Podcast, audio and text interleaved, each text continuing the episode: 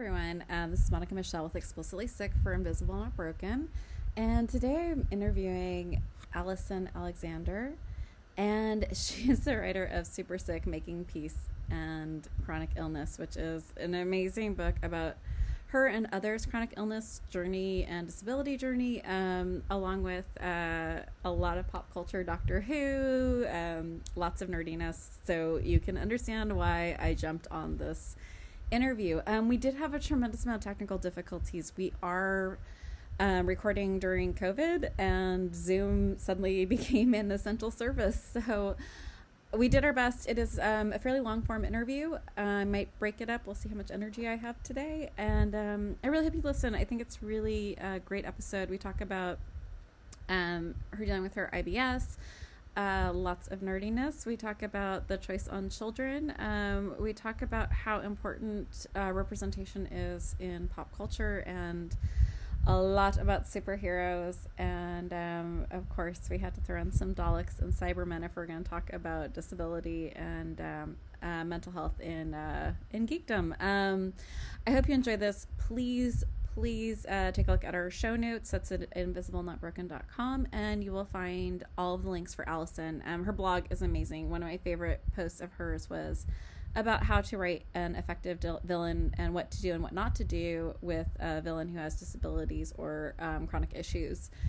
And if you're taking part in NaNoWriMo Camp or NaNoWriMo, depending on when you're listening to this, this is definitely something to go and take a look at. Um, even someone with disabilities, if you don't have that disability or that mental health issue, it would be really important to take a look at this and make sure that you get your character right. It'll make for much better writing and also much better viewing and reading. I think as we start to understand these issues, we'll get uh, more complicated and interesting characters. So please enjoy. Please head over to invisiblenotbroken.com and go to our show notes and read through Allison's blog. It's amazing. It's super fun. Her writing style is very, very entertaining and good. And um, also, please uh, buy her book. And uh, we are self funded. So if you head over to Patreon, if you can, and you find value, please uh, consider becoming a patron. Um, if that is not your jam, but you're getting value and you'd like to help out in other ways, share the episode.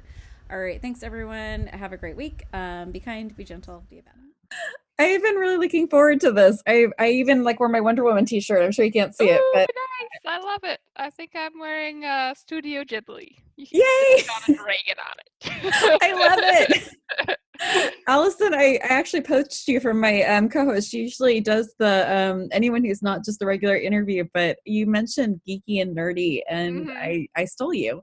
oh yay! Well, I don't have a problem with it. I'm so glad. I um, did a deep dive into your blog this whole weekend. Um, oh, that's awesome.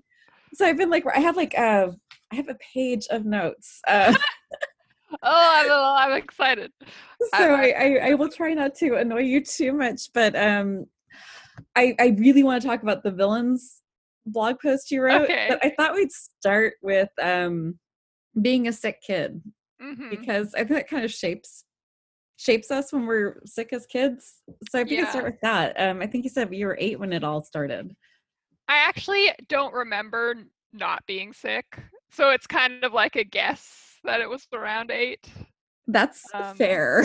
yeah so like i that's this is all i've ever known really i'm sure there was a time when i wasn't but uh, yeah so how did that present? um like what was the illness like Mhm, What started? um it's just i have so i have severe ibs irritable bowel syndrome um so i would just get random attacks of pain and for a kid i feel like that was a lot to handle but it was just kind of everything it was just what i knew so i i don't think i realized it wasn't normal until a little bit later when like all the kids i was friends with didn't have that. I was like oh this is something i'm dealing with on my own and i don't really like my mom also had ibs so i had her she was kind of my support system for it and otherwise I didn't have anyone else I knew who experienced this kind of thing, like even a different kind of illness. You know, um, I think it's a little bit rare for a kid to go through that. It's so weird because you're trying to figure out what it means to like the Emily Dickinson, like be in the body, and like Yeah. you're trying to figure out what this whole avatar thing is. And when no one else's avatar is lining up with yours, it can get a little lonely. Yeah, it was lonely and I also I I was never told this. I just decided that it was something that I had to hide from people because it didn't seem normal. So I was just like, oh, this is something that is, and also IBS is kind of like a socially inappropriate illness, you know. it's it's to do with bowels and bathrooms and and kind of uh, especially for when you get into teenager, it's kind of embarrassing.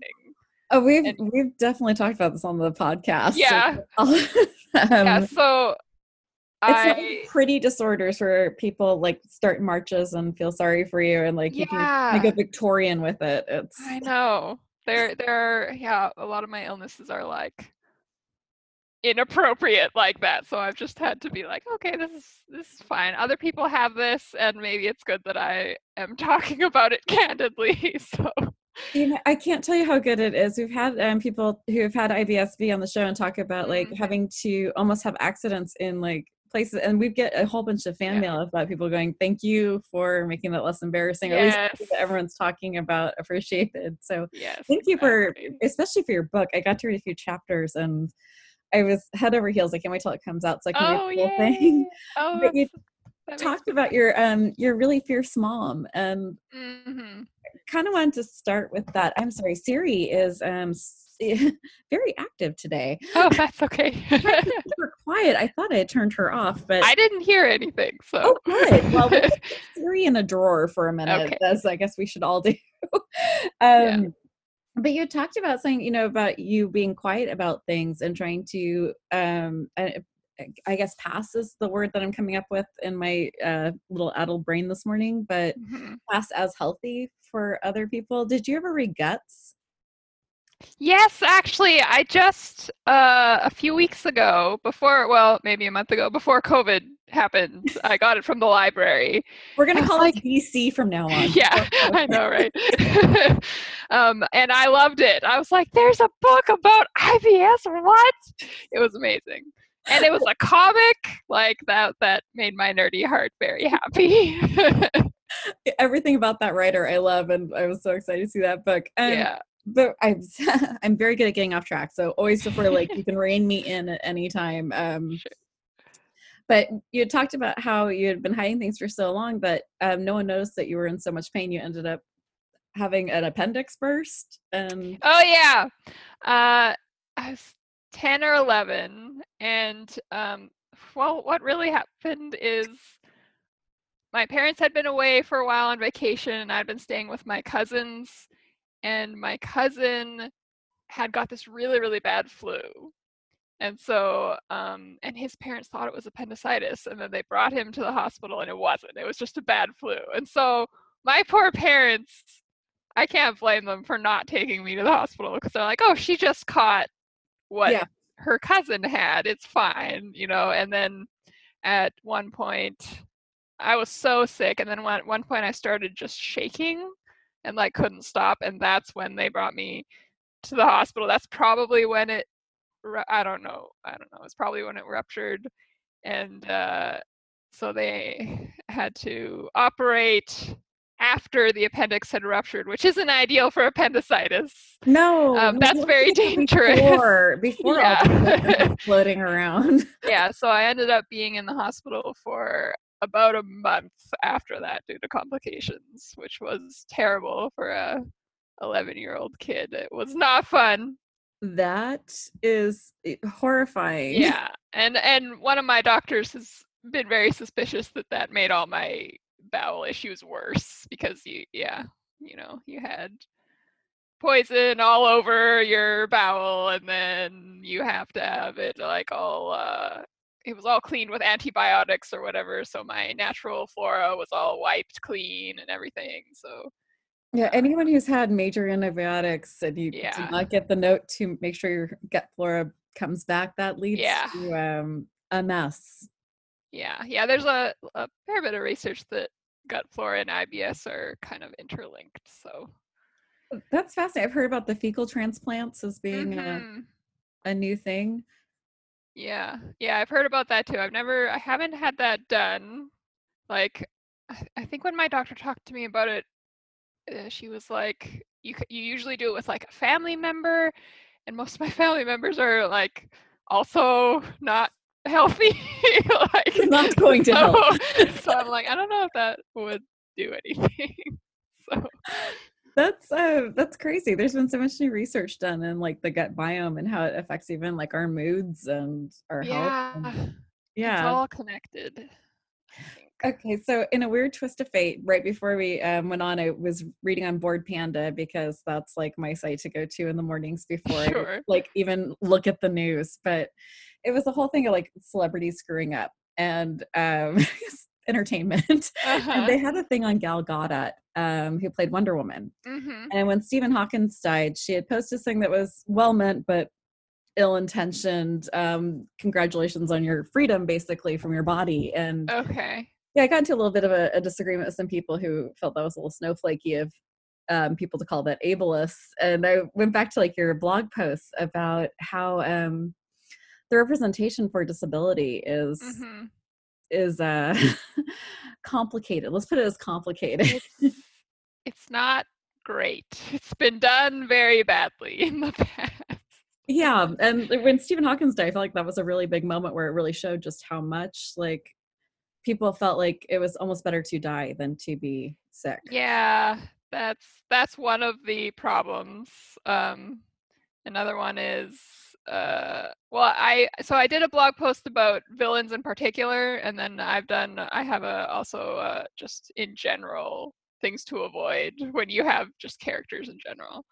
Uh, villains especially is like making physical deformities in your villain just so that they look scarier Mm. uh, which isn't super great because then people who do have those deformities are like, well, I'm not a villain. I'm not, you know. Um, connecting that disability with the villain's evilness is also a big one. Like, oh, they're they're e- they're disabled because they're evil is also another one. Like, it's a consequence of their evilness, and that's also problematic.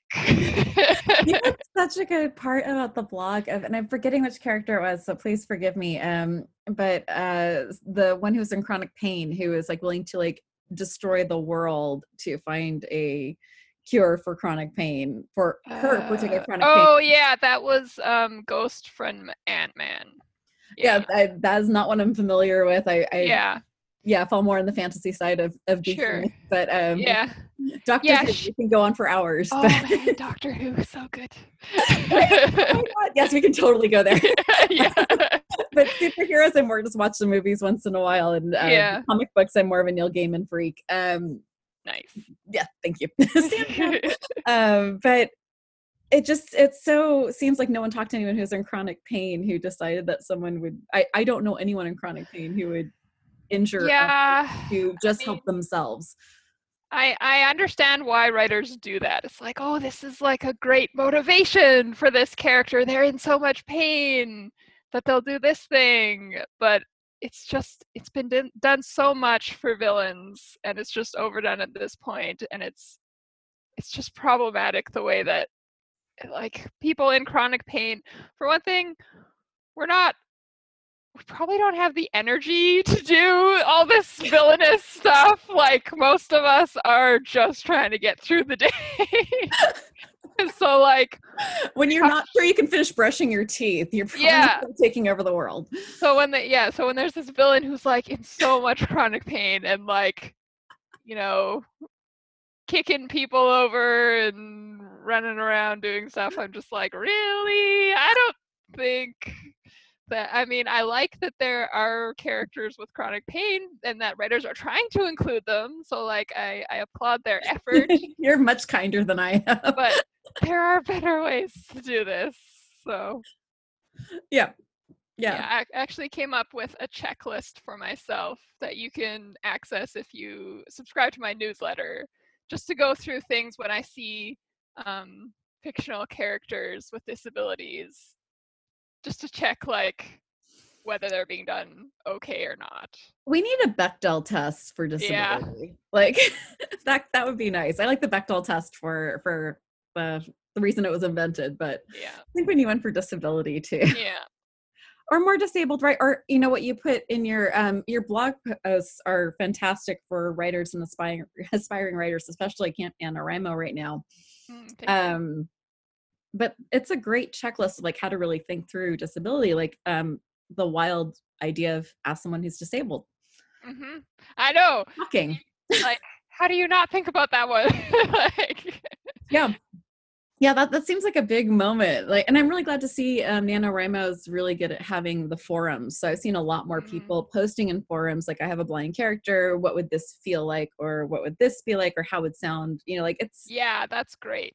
I yeah think writers are so used to just trying to put themselves into their characters that I think sometimes they forget maybe certain topics are better if they actually ask.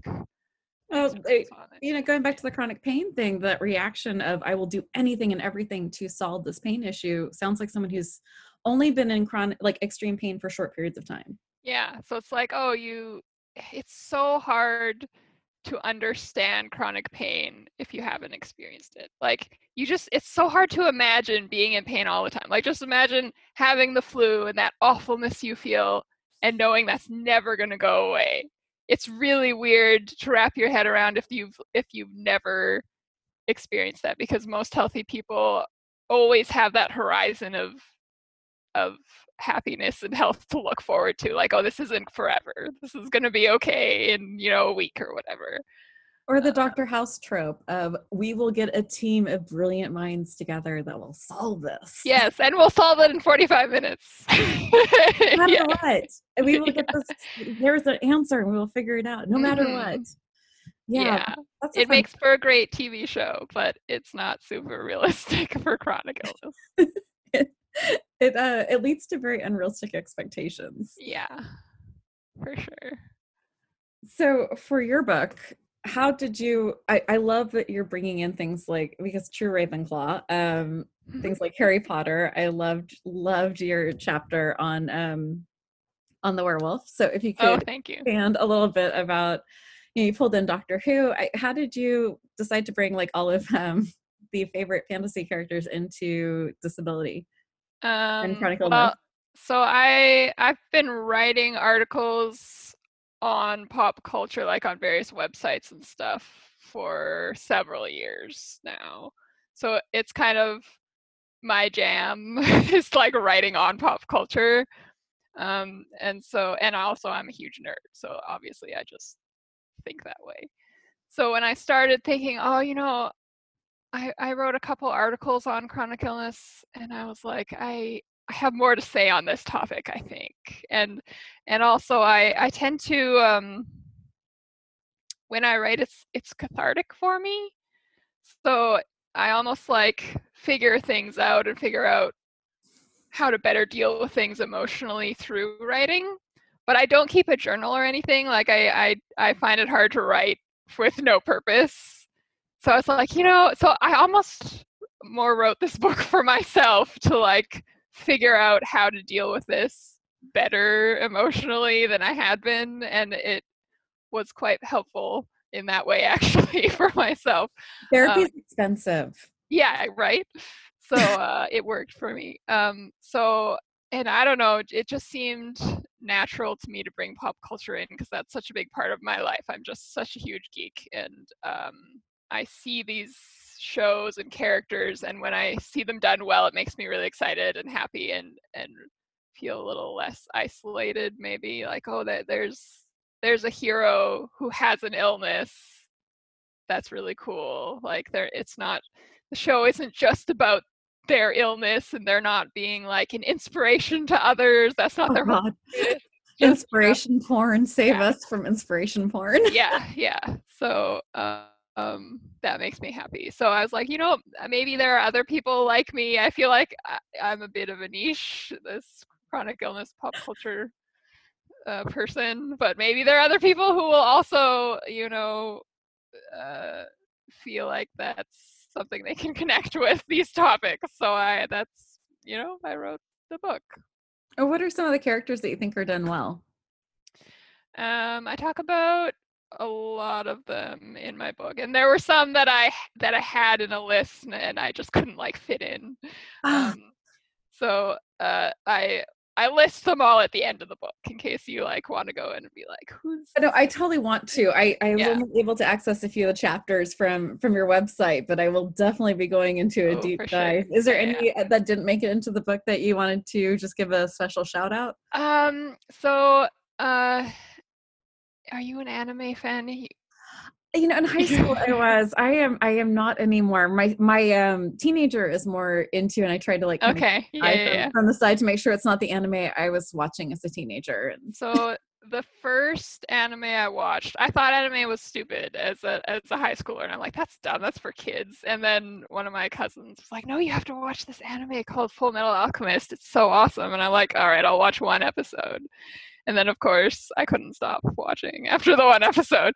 So it, um, there's a character in there. Her name's Izumi Curtis, and she's uh, just she calls herself a housewife. That's how like she describes herself, but she's like this badass alchemist who's really awesome and every so often she'll she'll have to stop what she's doing and just throw up blood because she's got uh, i think she had some of her like innards rearranged or something due to a um a accident and so that was the very first character i can remember seeing and being like she's sick and she's awesome.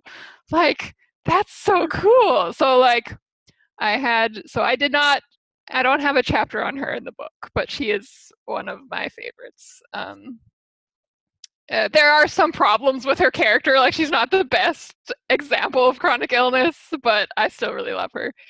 Um, and then uh, I also really loved, um, so, uh, you know, the Thor the upcoming Thor movie, Jane Foster is becoming Thor. I don't know if you you're aware of this, but this is what's happening. Um, I, I believe you. yeah, yeah, okay. Um, it's based on a comic that I had read where um, she becomes Thor, but she also has cancer, and so I read that comic, and that was another one that I really loved, and I didn't manage to fit into the book. Um, but so she like every time she turns into Thor, uh, her cancer's better. But then when she goes back into being Jane, the cancer's back, and um, so she'll like uh, go have her cancer treatments and chemotherapy and everything. But then if she turns into Thor, that chemotherapy is all like undone. So it's it's uh, it was really interesting um, her story. But I love that she's a superhero and she's sick. So it was that was It's an interesting way to like eh, create that um that moving forward of her character without falling into expected tropes. Mm-hmm.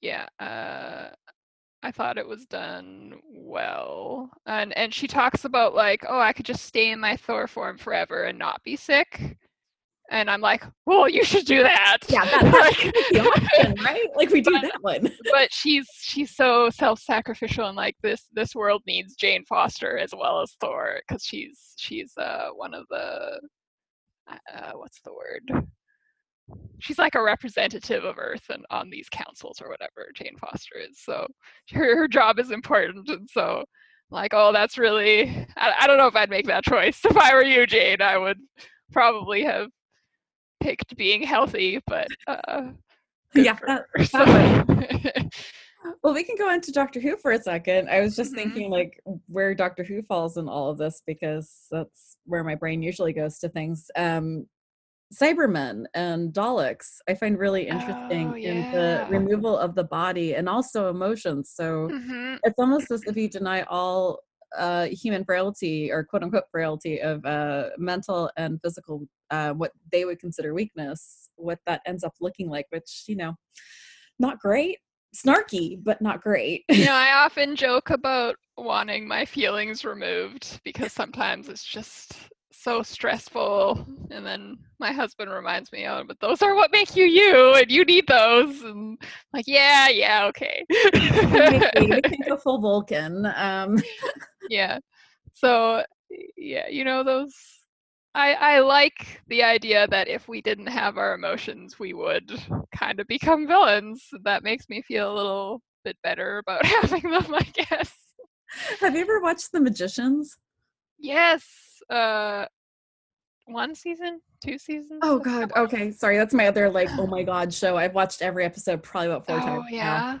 Yeah, it's uh, it's it's obsessive. I'm writing a novel right now, and um, the character development on this and the way that a group of people work together is kind of like unparalleled in how how the characters work and the dialog Mm-hmm. so i watch it over and over again anytime i need inspiration for something Mhm.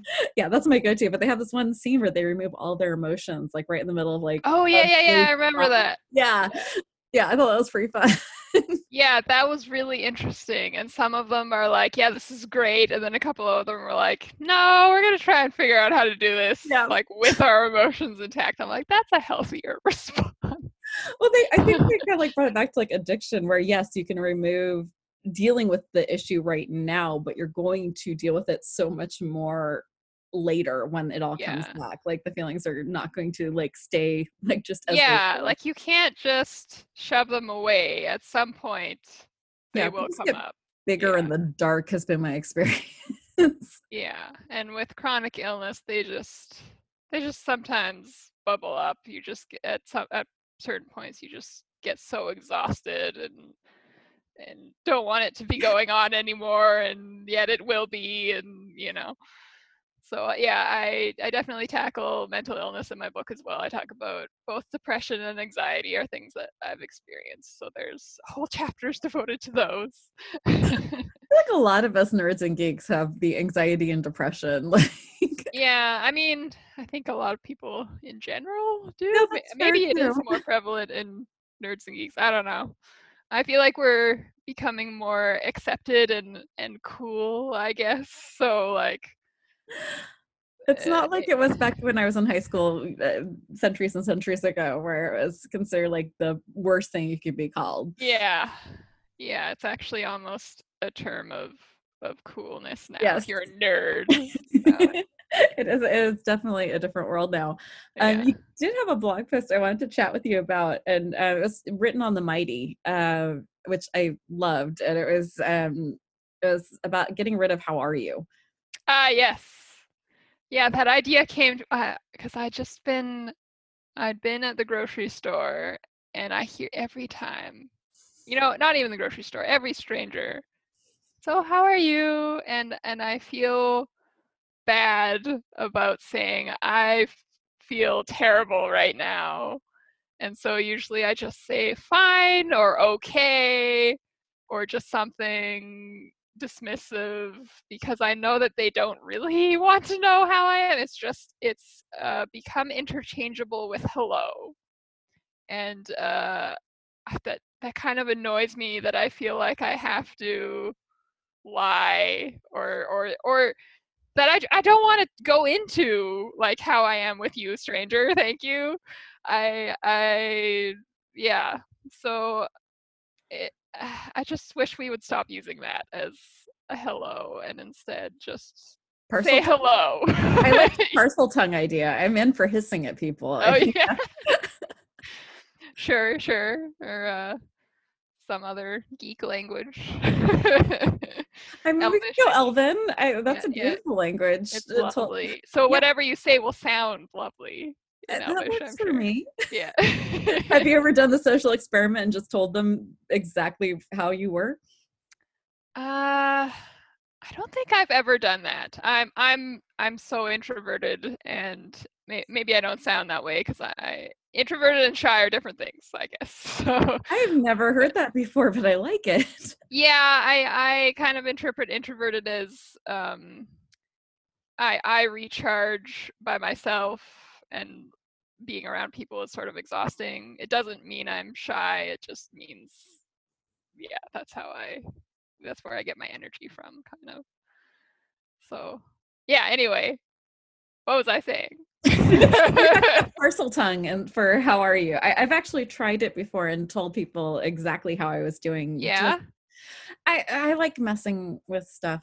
I get bored Mhm. very easily. I, So- I neutral chaos is probably yeah. Um, I'm not a mean person, but I get a little frustrated, especially if I have my canes or my wheelchair, and it's like, so how are you today? I'm like, hmm, okay, let's have fun. Yeah. Well, I have a dislocated tibia, dislocated wrist, and my jaw's popping out. How are you? oh man. So what was the response to that? Um, honestly, I make friends that way a lot of the time. I'm not mean That's about it. I'm just, yeah, yeah, I, yeah. it opens up chatter, and um, usually I get the once we get past the oh my fucking god, how do you live like this? Yeah. Um, we get into a good conversation. But That's really cool. I am not terribly introverted. My body makes me an introvert. I Sure. like meeting people, yeah. which drives everyone in my life insane because everyone in my life is an introvert and are like, can you stop talking to strangers, please? well, maybe I'll have to phrase it differently then. I feel like my bowels are about to explode because I don't know if that one will get See what happens. but um, maybe I'll have to try You could go that. like my guts are a TARDIS and I have an entire universe inside me. Ooh, I trying to get like that a lot. I Right? might have to steal that from you. No, for it, like you know, Cybermen and like you know the Daleks warring inside your your like small Mm, intestine. Nice. Man, I should have used that in the book. Too bad it's already sorry, it's part two, part two. Sequel. Alright. so, is there anything you wanted to talk about about your book? I'm so sorry. I'm like I'm very good at being very chaotic. Oh, no. Uh, I don't know if there's anything specific. Do you have any questions about it? I have been asking a lot of the questions. Um, a lot of what I found really interesting about your book was um, the superhero angle. I, like I said, like superheroes. I have not read the comic books, but I do love the movies, and I, I Mm, especially the most recent ones. Like I loved Wonder Woman.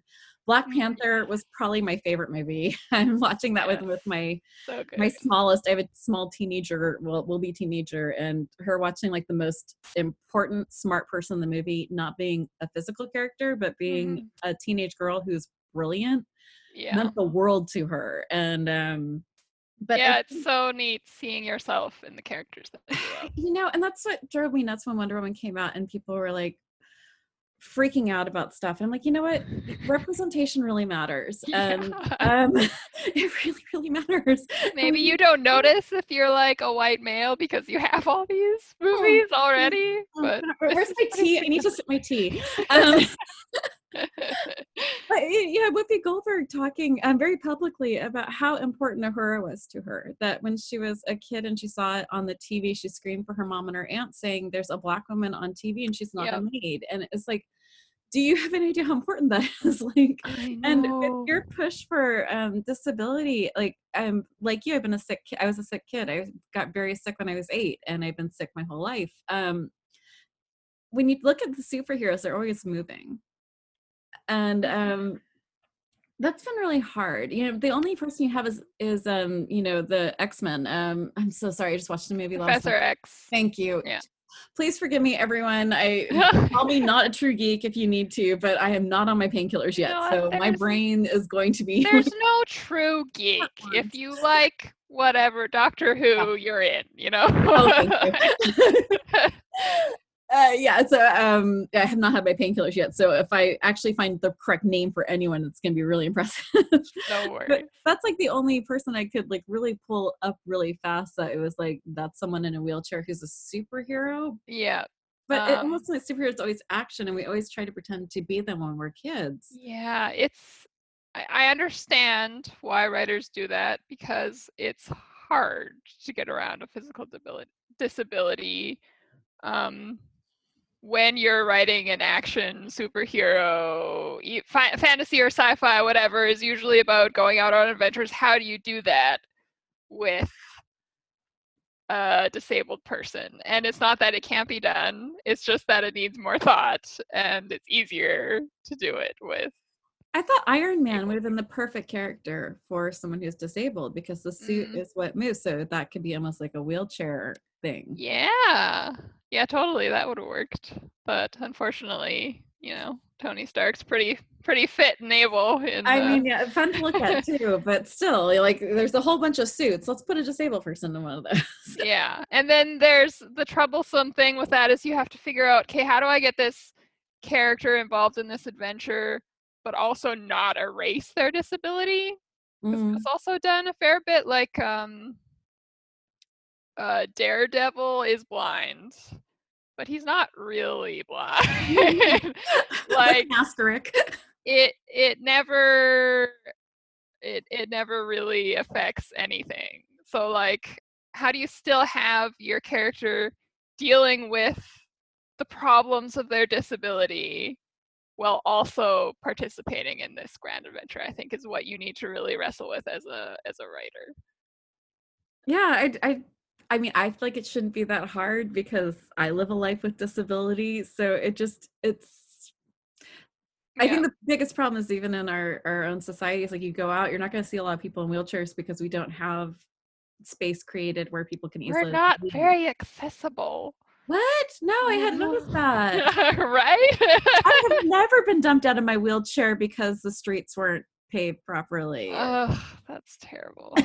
Yeah, it does I... make for good YouTube video though. It um Yeah, that's that's fair. Yeah, I talked to uh one of the people I interviewed in my book was paralyzed on half his side and he talked about like the world just not being designed for like only using one hand or whatever like it's just i'm like that that makes sense we're like yeah able people just don't think about that and like even i don't think about that because i don't have a physical disability so i have to train my brain to think about these things that it's it's been trained not to really just because of the way society is was there anything in the interviews that surprised you? Mm.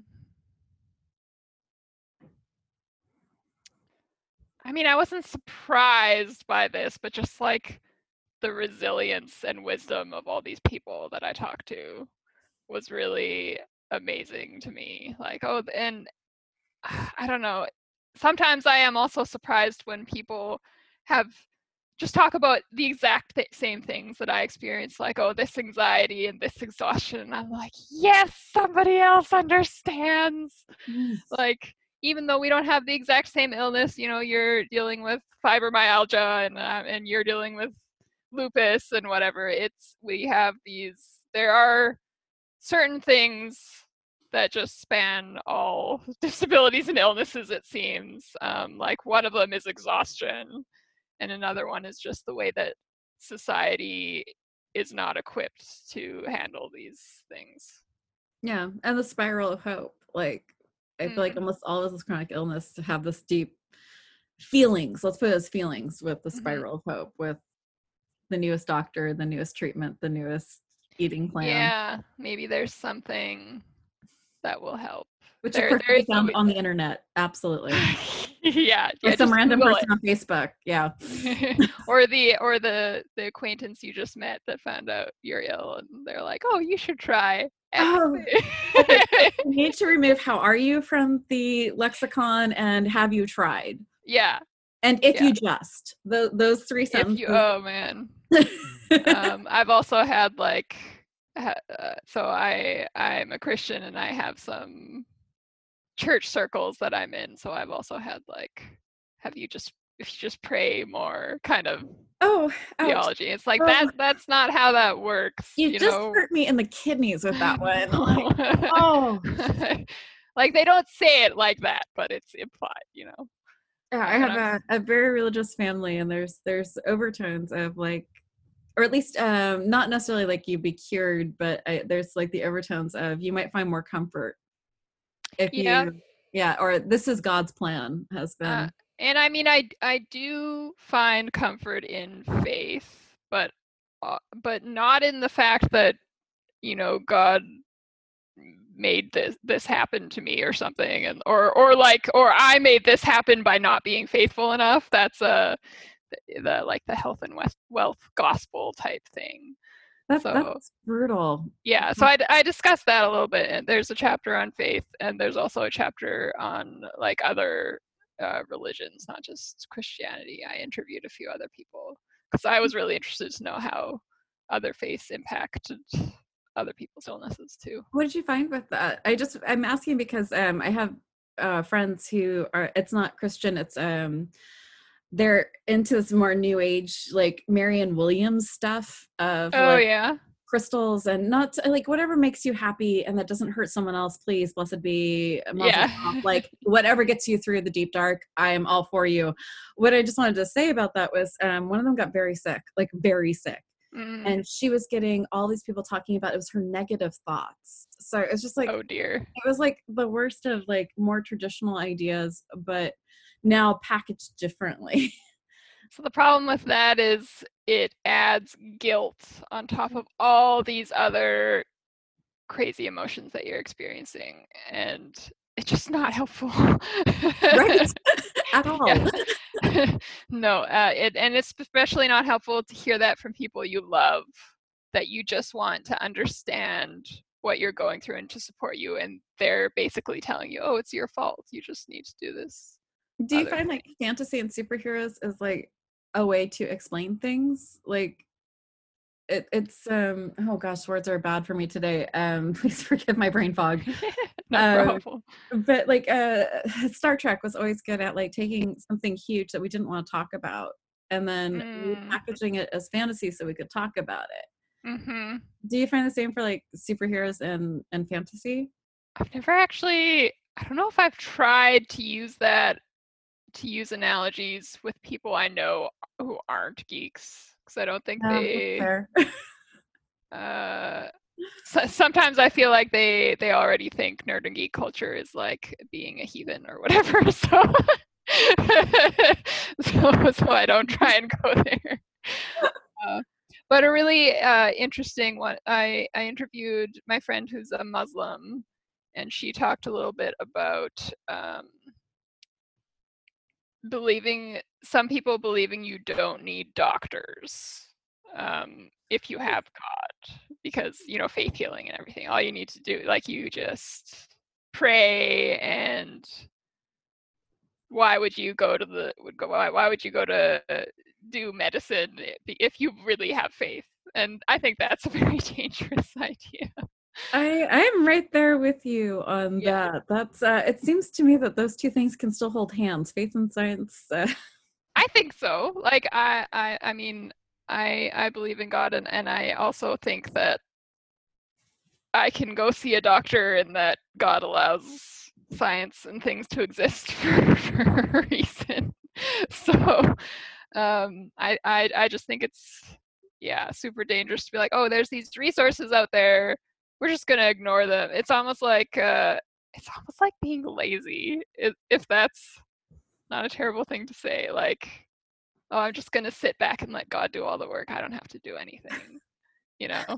This is probably like, the first time we've discussed religion on the podcast. This is oh, really oh, yeah. fun. I'm, I'm, I'm intrigued. I, I was uh, I was raised multi-religious, so I always just have found it very fascinating. I I I'm sometimes very critical and pessimistic of people of, of my own faith because I get so frustrated with the attitudes that are out there. Um, my um I, I, I will call her my auntie. Um, two of my aunties uh, are very, very, very, very Christian, um, and um, in a way that I find so beautiful uh, because mm. I feel like there's, um, especially, uh, we're both in the United States, I believe, right? What's that? Are we both in the United States? Oh, I'm in Canada. Oh, you're in Canada. Okay. Yeah. Uh, yeah. I was like, you're not that far off of my time clock. And yeah. then I thought, north, north. That's right. There's north. Yeah. Um, there seems to be this very um, a more judgmental brand of Christianity that I've seen here, and they have this incredible ability to love everyone. And I, I just, mm. you know, while I'm not a Christian, I'm more spiritual. If mm-hmm. I ever was going to be, like, they are the people I'd model myself after. Like, they just have this incredible love for everyone's acceptance of everyone. Christianity is what they do, but I feel like that's what Christianity is supposed to be. Like it's it's supposed to be all about love and acceptance. You know, loving your neighbor as yourself, and yeah. and taking care of, of each other, take care of the stranger. Yeah. exactly. Take care of the person you disagree with or don't like. You know, like. And now we're getting back to Doctor Who. yes, Doctor Who is very good at doing that. Not again a screwdriver. Yeah. Mm-hmm. Exactly. Yep. Yeah. So that is what I like to think of as my own faith. And I just get really frustrated with the judgmental other brand of Christianity. So how do you deal with that with being sick when people are coming at you with um if you just prayed harder, if you just believe more? Um giving trying to give resources to everyone who's listening. yeah. Um I don't know if I have good advice for this. Generally, like I surround you like don't have to. You could just say, um, don't know. I mean, my my my closest community are not that way. So I say i- if you are experiencing that, maybe find people who will accept you. Um, I mean, there will always be there that kind of people. You know, maybe you have a family member, maybe one of your best friends is that way, but I I find it extremely helpful to surround myself with a community, a close community of people who understand or try to understand as best they can. Um, I find the I the the people who don't are often either strangers or or acquaintances or just people who aren't super close to me. So it's easier for me to, you know, run to my husband or best friend, be like, "This person said this to me. Can you believe that?" And then they, you know, talk me down or whatever. So Yay, best friends. yeah. That is wonderful. So the advice is to find um, definitely community where you feel at home. Yeah. Oh, another Nice. of my pet peeves of things that people say to me that I hate are has to do with um, having kids. So I had like a whole chapter about this in my book. We can absolutely talk that one, please. I it's uh, I have children, but I I definitely believe in choice. I, you know, I I think if you are disabled and sick and you want children, go for it. If you don't, that's okay too. Um, like, it's a sacrifice I personally don't want to make. I find myself just too exhausted, and I just don't. I I love kids, and I have god kids and nieces and nephews who I love, but the idea of like having my own just hasn't I- I just it just hasn't been something that I want. We'll say yeah, say that. And um I find I get a lot of judgment on that one. Like, oh, but that's like that's the purpose of being married or that's what a woman is supposed to do, you know, that kind of thing. I've um, never understood the idea that ovaries meant you were supposed to parent. Yeah, I know. Um, so there's, I got really riled up. We, my husband and I were at the bank after, um, pretty shortly after getting married, and we were like making our joint account. And the the teller, who we never met before, was just asking us, you know, polite questions about our wedding and whatever. And then she said, "Oh, so kids next? Kids are next." do you and I was you want to keep the money in your bank account? So Yeah, no, I no kids. So I, I, my husband already knows how I feel about this, and this isn't the first time this has happened. So I just kind of like sat there, a little annoyed looking, and he answered. He's like, "Uh, I can't remember what he said, or he said we're we're not having kids. I think is what he said." And she responded with, "Oh, not yet."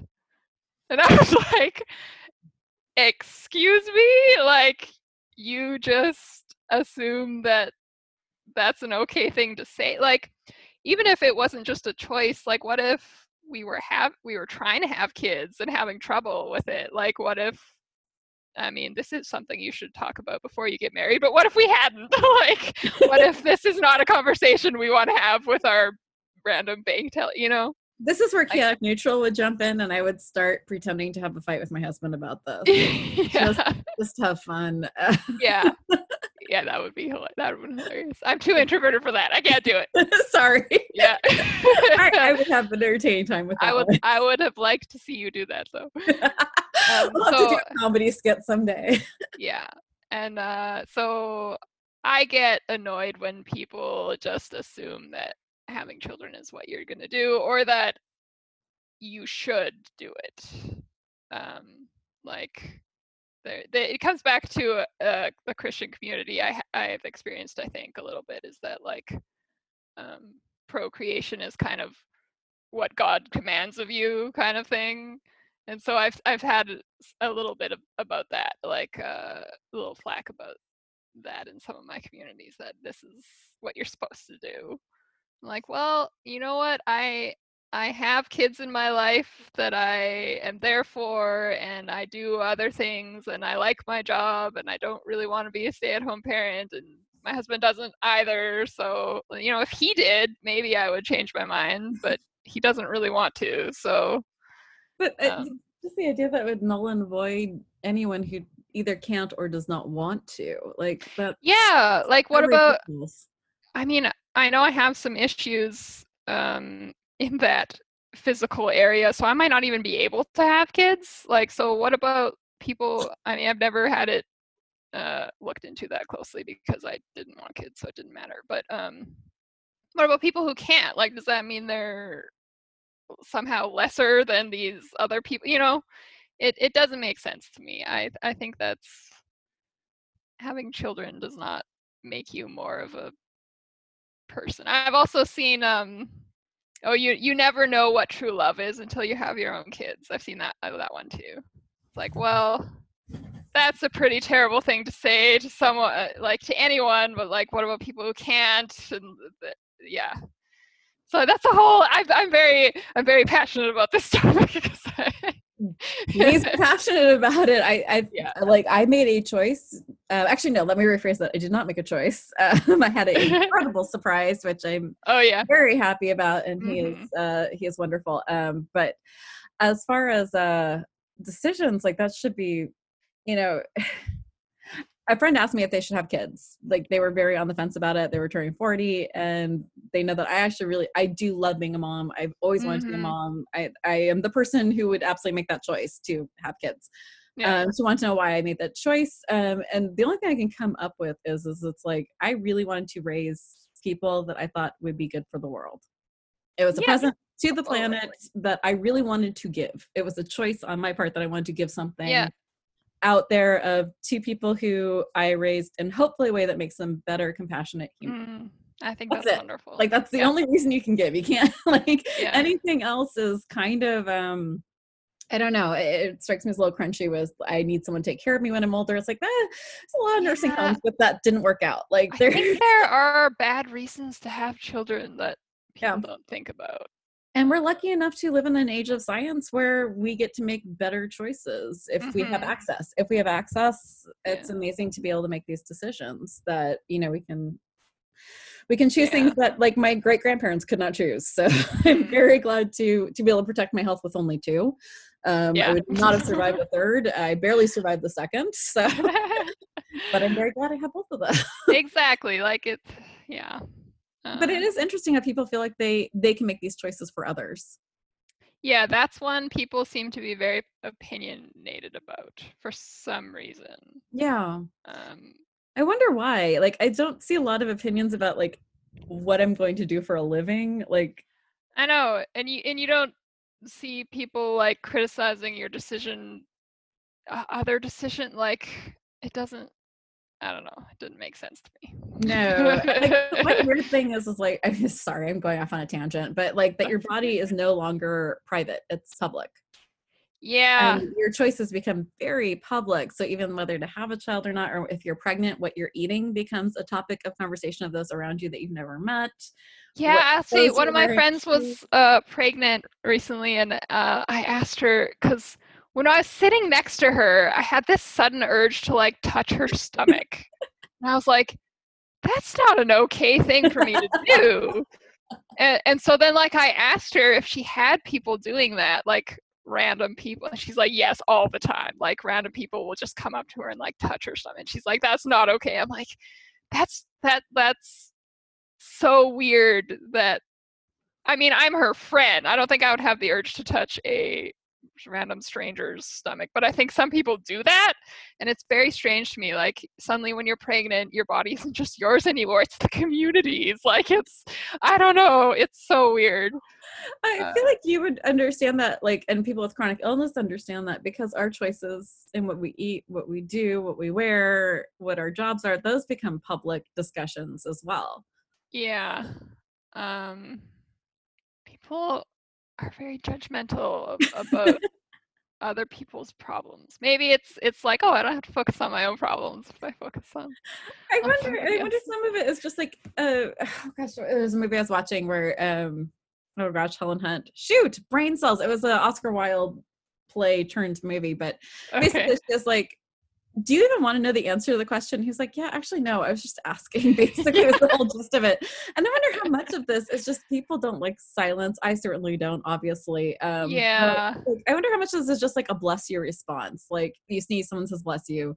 You say hello, someone says how are you. Uh, They Mhm. say I'm getting married. They're like, great. When are kids? Like I, I wonder how much. is- Yeah. don't know if we want the response. We're just kind of like conditioned, and we just need to condition to Parseltongue or I think you're right. I think better. a lot of it is I don't know what to say. I'll say this thing that seems like I should say it, or or like Yeah. the or the first thing that comes to my head, or some of these things have been socially ingrained in people, and so they think it's okay, and, and when it's just really not.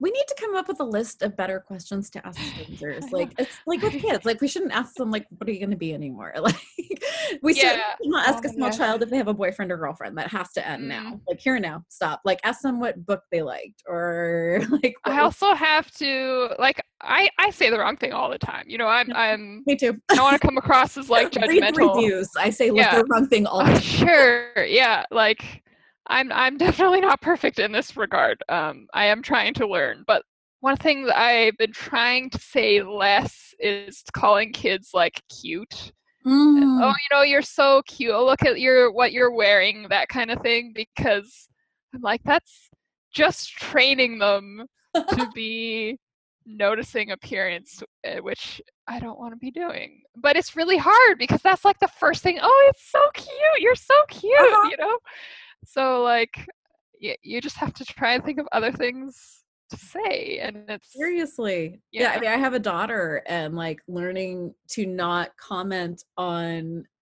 appearances was like one of the things I was super committed to. And I do fall Mhm. down because she's adorable.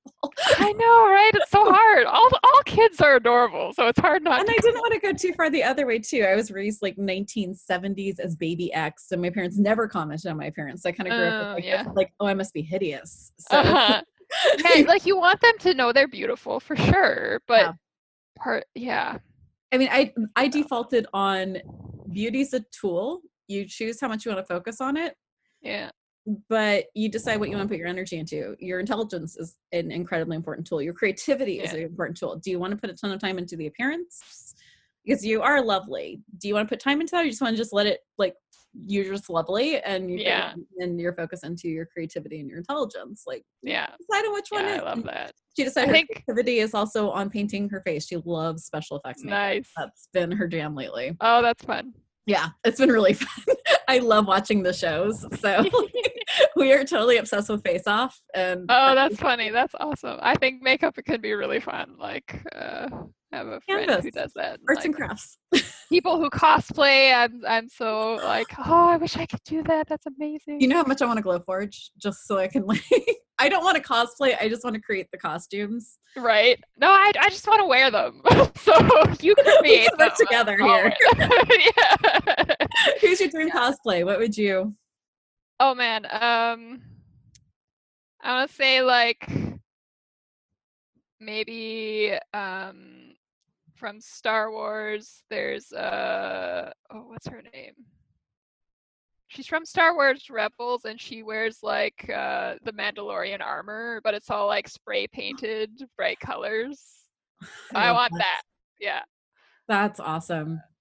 I'm being a bad geek here. I know her name. I just can't. We are geeks with with disabilities and chronic illness. The fact that we Yeah, can come up it's with any of the names, like this is going to become Pictionary very soon, where we start like my or uh, charades, where we start miming like what the the Yeah. creature is. My Oh, husband Sabine plays- Wren. I got it. Her name Yes! is Sabine. Yes, she's amazing. Anyway, I want to cosplay as her. my husband plays um, Call of Cthulhu um, on a YouTube channel, and he's developing a disabled character right now. So I was like, that's a lot of there's a lot missing from these characters. I think if you Mm. played a disabled character, that would force them to start doing campaigns where you have to rethink ability wise and what. oh yes. I should pick a disabled character to cosplay. That's true. Wouldn't that be neat? I'm like trying. Like, I want to just create like wheelchairs that are cosplay. Like Yes.